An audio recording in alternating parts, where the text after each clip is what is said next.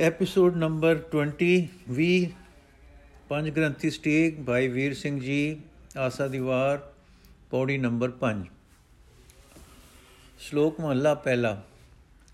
ਗੜੀਆਂ ਸਭੇ ਗੋਪੀਆਂ, ਪਹਿਰ ਕੰਨ ਗੋਪਾਲ। ਗਹਿਣੇ ਪੌਣ ਪਾਣ ਬੈਸੰਤਰ ਚੰਦ ਸੂਰਜ ਅਵਤਾਰ। ਸਗਲੀ ਧਰਤੀ ਮਾਲ ਦਨ ਵਰਤਨ ਸਰਬ ਜੰਜਾਲ। ਨਾਨਕ ਮੁਸੇ ਗਿਆਨ ਵਿਹੂਣੀ ਖਾਏ ਗਿਆ ਜਮਕਾਰ। ਚੰਦ ਤੇ ਸੂਰਜ ਮਾਨੋ ਦੋ ਅਵਤਾਰ ਹਨ, ਜੋ ਕ੍ਰਿਸ਼ਨ ਤੇ ਰਾਮ ਦੀ ਥਾਵੇਂ ਮੁੱਖ ਨਾਟਕ ਪਾਤਰ ਹਨ।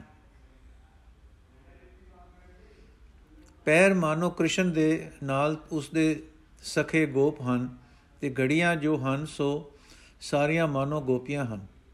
ਇਹਨਾਂ ਨਾਟਕਾਂ ਪਾਤਰਾਂ ਨੇ ਪੌਣ ਪਾਣੀ ਤੇ ਅਗਨੀ ਦੇ ਮਾਨੋ ਗਹਿਣੇ ਪਾਏ ਹੋਏ ਹਨ। ਸਾਰੀ ਧਰਤੀ ਇਸ ਰਾਮ ਦੀ, ਇਸ ਰਾਸ ਦੀ ਰੰਗ ਭੂਮੀ ਹੈ ਤੇ ਧਰਤੀ ਦਾ ਮਾਲ ਇਸ ਰਾਸ ਦੇ ਰਾਸ ਪਾਤਰਾਂ ਦੇ ਤਮਾਸ਼ੇ ਕਰਨ ਦਾ ਸਮਾਨ ਹੈ। ਤੇ ਧਨ ਉਹ ਹੈ, ਧਨ ਉਹ ਸ਼ੈ ਹੈ ਜਿਸ ਕਰਕੇ ਜੀਵਾਂ ਦੀ ਪਰਸਪਰ ਵਰਤੋਂ ਹੁੰਦੀ ਹੈ। ਵਰਤੋਂ ਤੋਂ ਸਾਰੇ ਜੰਜਾਲ ਪੈਂਦੇ ਹਨ। ਇਹ ਮਾਨੋ ਇਸ ਵਿੱਚ ਨਾਟ ਹੋ ਰਿਹਾ ਹੈ ਇਸ ਰਾਸ ਵਿੱਚ ਗਿਆਨ ਤੋਂ ਸਖਣੀ ਸ੍ਰਿਸ਼ਟੀ ਠੱਗੀ ਜਾ ਰਹੀ ਹੈ ਤੇ ਜਮਗਾਲ ਇਹਨੂੰ ਖਾਈ ਜਾਂਦਾ ਹੈ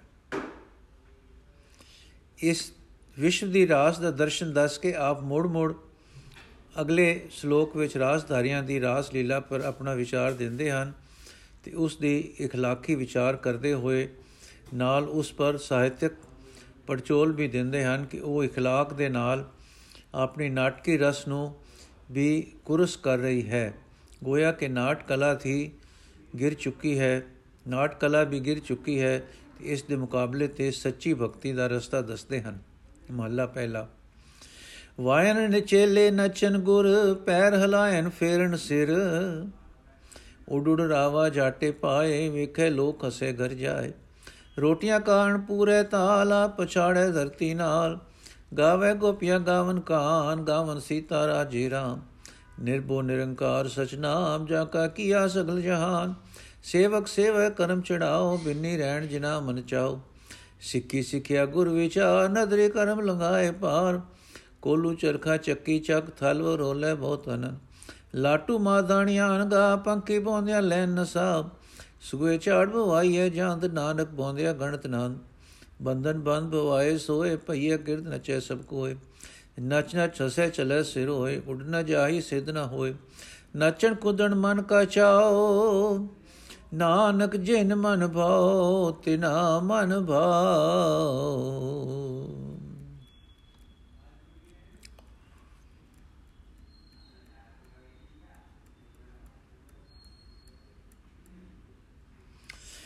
ਚੇਲੇ ਸਾਜ਼ ਵਜਾਉਂਦੇ ਹਨ, ਗੁਰੂ ਨੱਚਦੇ ਹਨ। ਉਹ ਨੱਚਦੇ ਹੋਏ ਪੈਰ ਮਾਰਦੇ ਹਨ ਤੇ ਸਿਰ ਫੇਰਦੇ ਹਨ। ਭਾਵ ਉਹਨਾਂ ਦਾ ਨਾਚ ਪੈਰ ਮਾਰਨ ਤੇ ਸਿਰ ਫੇਰਨ ਦੀ ਹਰਕਤ ਮਾਤਰ ਹੈ। ਪੈਰ ਮਾਰਨ ਨਾਲ ਘੱਟਾ ਉੱਡਦਾ ਹੈ, ਜੋ ਉੱਡ ਉੱਡ ਕੇ ਉਹਨਾਂ ਦੇ ਫੇਰੇ ਲੈ ਰਹੇ ਸਿਰ ਦੇ ਵਾਲਾਂ ਵਿੱਚ ਪੈਂਦਾ ਹੈ। ਬਜਾਏ ਇਸ ਦੇ ਕਿ ਉਹ ਲੋਕਾਂ ਵਿੱਚ ਪ੍ਰੇਮ ਰਸ ਜਾਂ ਉਨਰ ਰਸ ਪੈਦਾ ਕਰਨ, ਉਹ ਆਪਣੇ ਲਈ ਹਾਸੋਹੀਣੀ ਦਸ਼ਾ ਬਣਾ ਰਹੇ ਹਨ।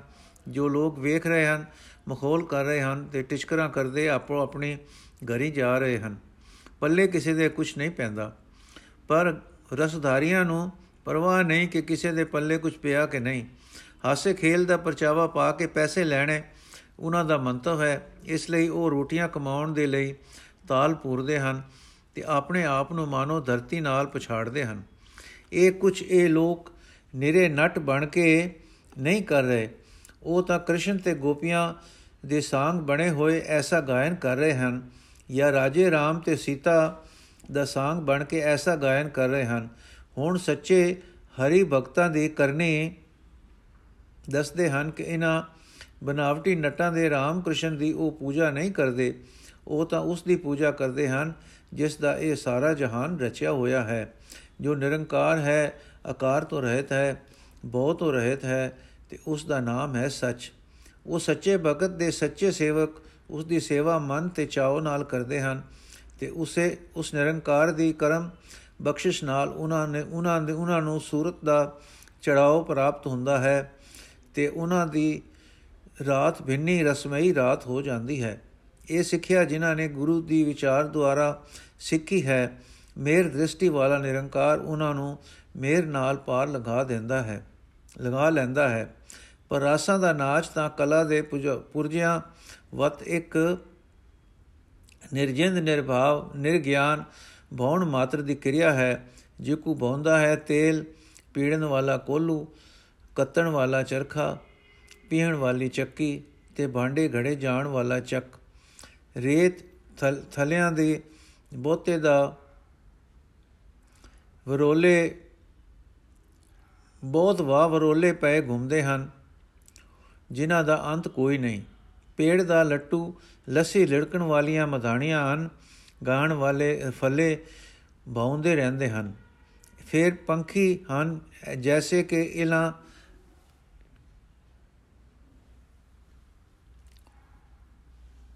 ਜੈਸੇ ਕਿ ਇਲਾ ਹਨ, ਜੋ ਭੌਂਦੀਆਂ ਸਾ ਨਹੀਂ ਲੈਂਦੀਆਂ। ਸੂਏ ਤੇ ਚਾੜ ਕੇ ਜੰਦ ਬੁਆਈ ਦੇ ਬੁਆਈ ਦੇ ਹਨ। ਸੋ ਹੈ ਨਾਨਕ ਭੌਣ ਵਾਲਿਆਂ ਦੀ ਗਿਣਤੀ ਦਾ ਅੰਤ ਨਹੀਂ। ਜਿਨ੍ਹਾਂ ਬੰਧਨਾ ਇਹ, ਵਿੱਚ ਇਹ ਸਾਰੇ ਬੰਦੇ ਹੋਏ ਹਨ, ਉਹ ਬੰਧਨ ਇਹਨਾਂ ਨੂੰ ਬੁਆ ਰਹੇ ਹਨ। ਅਰਥਾਤ ਕਿਰਤ ਦੇ ਬੰਧਨਾਂ ਵਿੱਚ ਪੈ ਕੇ ਸਭ ਕੋਈ ਨੱਚ ਰਿਹਾ ਹੈ, ਪਰ ਜਿਨ੍ਹਾਂ ਦਾ ਕਮਾਮ ਨੱਚ ਨੱਚ ਕੇ ਰੋਜ਼ੀ ਪੈਦਾ ਕਰਨ ਦਾ ਹੋ ਗਿਆ ਹੈ, ਅਰਥਾਤ ਰਾਸਧਾਰੀਏ ਹੋ ਗਏ ਹਨ, ਉਹ ਭਾਵੇਂ ਨਕਲੀ ਹਾਸੇ ਹੱਸ ਲੈਣ, ਅੰਤ ਨੂੰ ਉਹ ਇੱਥੋਂ ਰੋ ਕੇ ਟੁਰਨਗੇ। ਨਾ ਉੱਡ ਕੇ ਕਿਤੇ ਪਹੁੰਚ ਪੈਣਗੇ ਤੇ ਨਾ ਕਿਸੇ ਸਿੱਧੀ ਨੂੰ ਪ੍ਰਾਪਤ ਹੋਣਗੇ, ਕਿਉਂਕਿ ਇਹਨਾਂ ਦਾ ਨਚਣਾ ਕੁਦਣਾ ਕਿਸੇ ਭਾਵ ਭਗਤੀ ਲਈ ਨਹੀਂ, ਇਹ ਤਾਂ ਐਵੇਂ ਇੱਕ ਮਨ ਦਾ ਪਰਚਾਵਾ ਹੈ। ਭਗਤੀ ਵਿੱਚ ਅਦਬ ਲੋੜੀਂਦਾ ਹੈ, ਪਰ ਇਹ ਤਾਂ ਰਾਮ ਕ੍ਰਿਸ਼ਨ ਆਪਣੇ ਇਸ ਦੀਆਂ ਨਕਲਾਂ ਕਰਕੇ ਬੇਅਦਬ ਹੁੰਦੇ ਹੁੰਦੇ ਭੈ ਰਹਿਤ ਹੋ ਜਾਂਦੇ ਹਨ। हे ਨਾਨਕ, ਪ੍ਰੇਮ ਤਾਂ ਉਹਨਾਂ ਦੇ ਮਨ ਉਪਜਦਾ ਹੈ, ਜਿਨ੍ਹਾਂ ਦੇ ਮਨ ਪਰਮੇਸ਼ਰ ਦਾ ਭੈ ਅਦਬ ਹੁੰਦਾ ਹੈ। ਪਿਛਲੇ ਅੰਕ ਵਿੱਚ ਰਾਸਧਾਰੀਆਂ ਦੀ ਧਾਰਮਿਕ ਨੁਕਤੇ ਤੋਂ ਨਿਖੇਧੀ ਕਰ ਆਏ ਹਨ ਤੇ ਦਸ ਆਏ ਹਨ ਕਿ ਨਕਲ ਉਤਾਰਨ ਵਿੱਚ ਬੇਅਦਬੀ ਹੋਣ ਕਰਕੇ ਇਸ ਤਰ੍ਹਾਂ ਰਾਸ ਭਗਤੀ ਭਾਵ ਤੋਂ ਊਣੀ ਰਹਿ ਜਾਂਦੀ ਹੈ। ਅਗਲੀ ਪੌੜੀ ਵਿੱਚ ਉਸੇ ਚੀਜ਼ ਦੀ ਨਿਖੇਧੀ ਦਾਰਸ਼ਨਿਕ ਦ੍ਰਿਸ਼ਟੀ ਤੋਂ ਵਰਣਨ ਹੋਈ ਹੈ, ਜਿਸ ਵਿੱਚ ਦੱਸਿਆ ਹੈ ਕਿ ਰਾਜਧਾਰੀ ਰਾਮ ਕ੍ਰਿਸ਼ਨ ਆਦਿਕ ਦੇ ਸਾੰਗ ਉਤਾਰ ਕੇ ਪਰਮੇਸ਼ਰ ਦੇ ਸਾਕਾਰ ਰੂਪ ਦੀ ਨਕਲ ਉਤਾਰਦੇ ਹਨ। ਇਹ ਨਿਸ਼ਫਲ ਯਤਨ ਹੈ। ਉਸ ਦਾ ਸ਼ੁੱਧ ਸਰੂਪ ਨਿਰੰਕਾਰ ਹੈ, ਅਰਥਾਤ ਆਕਾਰ ਰਹਿਤ ਤੇ ਉਸ ਦੇ ਐਸੇ ਸਰੂਪ ਦੀ ਆਰਾਧਨਾ ਹੋਣੀ ਚਾਹੀਦੀ ਹੈ। ਉਸ ਦੀ ਅਸਲੀ ਉਪਾਸਨਾ, ਉਸ ਦੀ ਨਾਮ ਆਰਾਧਨਾ ਹੈ, ਨਾ ਕਿ ਰਾਜਧਾਰੀਆ ਨਕਲ। ਫਿਰ ਰਾਜਧਾਰੀਏ ਜੋ ਨਕਲ ਉਤਾਰਦੇ ਹਨ, ਉਹ ਦਾਨ ਲੈਣ ਦੀ ਪਾਤਰ ਹੁੰਦੀ, ਖਾਤਰ ਹੁੰਦੀ ਹੈ। ਹਾਲਾਂਕਿ ਚੰਗੀ ਗੱਲ ਇਹ ਹੈ ਕਿ ਕਿਰਤ ਕਮਾਈ ਕਰਕੇ ਦਾਨ ਦੇਵੇ, ਲਵੇ ਨਾ। ਦਾਨ ਦੀ ਵਿਧ ਇਹ ਹੈ ਕਿ ਸਭ ਕੁਝ ਪਰਮੇਸ਼ਰ ਦਾ ਸਮਝੇ। ਇਹ ਸਮਝ ਨਾਲ ਦਾਨ ਦੇਵੇ। ਦੇ ਕੇ ਫਿਰ ਨਿਮਰਤਾ ਨਹੀਂ ਤੇ ਹੰਕਾਰ ਵਿੱਚ ਹੈ ਤਾਂ ਇਹ ਹੰਕਾਰ ਵਿਅਰਥ ਹੈ। ਕਾਲ ਦੇ ਅੱਗੇ ਸਭ ਨੂੰ ਝੁਕਣਾ ਪੈਂਦਾ ਹੈ ਉਸ ਨੂੰ ਕੋਈ ਧੋਖਾ ਨਹੀਂ ਦੇ ਸਕਦਾ। ਇਹ ਸਿਧਾਂਤ ਅਗਲੀ ਪੌੜੀ ਵਿੱਚ ਹੈ।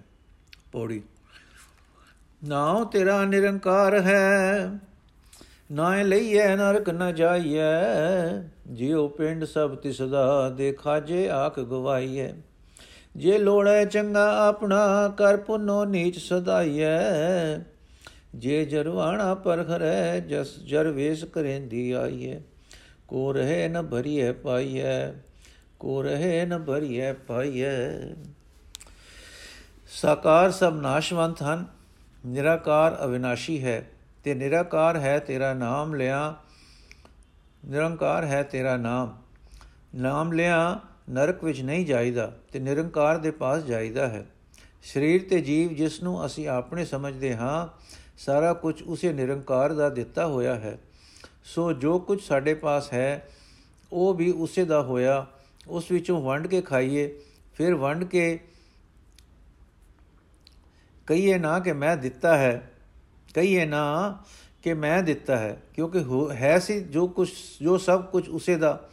ਸੋ ਇਉਂ ਕਹਿਣ ਨਾਲ ਫਲ ਗਵਾ ਲੈਂਦਾ ਹੈ। ਜੇ ਹੁਣ ਅਸੀਂ ਆਪਣਾ ਭਲਾ ਚਾਹੁੰਦੇ ਹਾਂ, ਤਾਂ ਇਹ ਸੁਭਾਅ ਬਣਾਈਏ ਕਿ ਪੁੰਨਾ ਨੂੰ ਕਰਦੇ ਹੋਏ ਫੇਰ ਨੀਚ ਸਦਵਾਈਏ।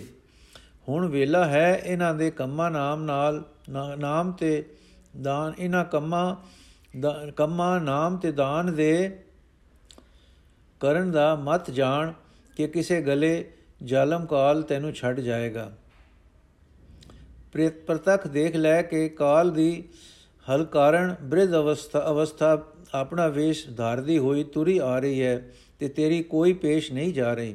ਨਿਸ਼ਚੈ ਹੈ ਕਿ ਇਸ ਜਗਤ ਵਿੱਚ ਉਮਰਾਂ ਦਾ ਪੈਮਾਨਾ ਪੂਰਾ ਹੋ ਜਾਣ ਤੇ ਕੋਈ ਨਹੀਂ ਰਹਿੰਦਾ।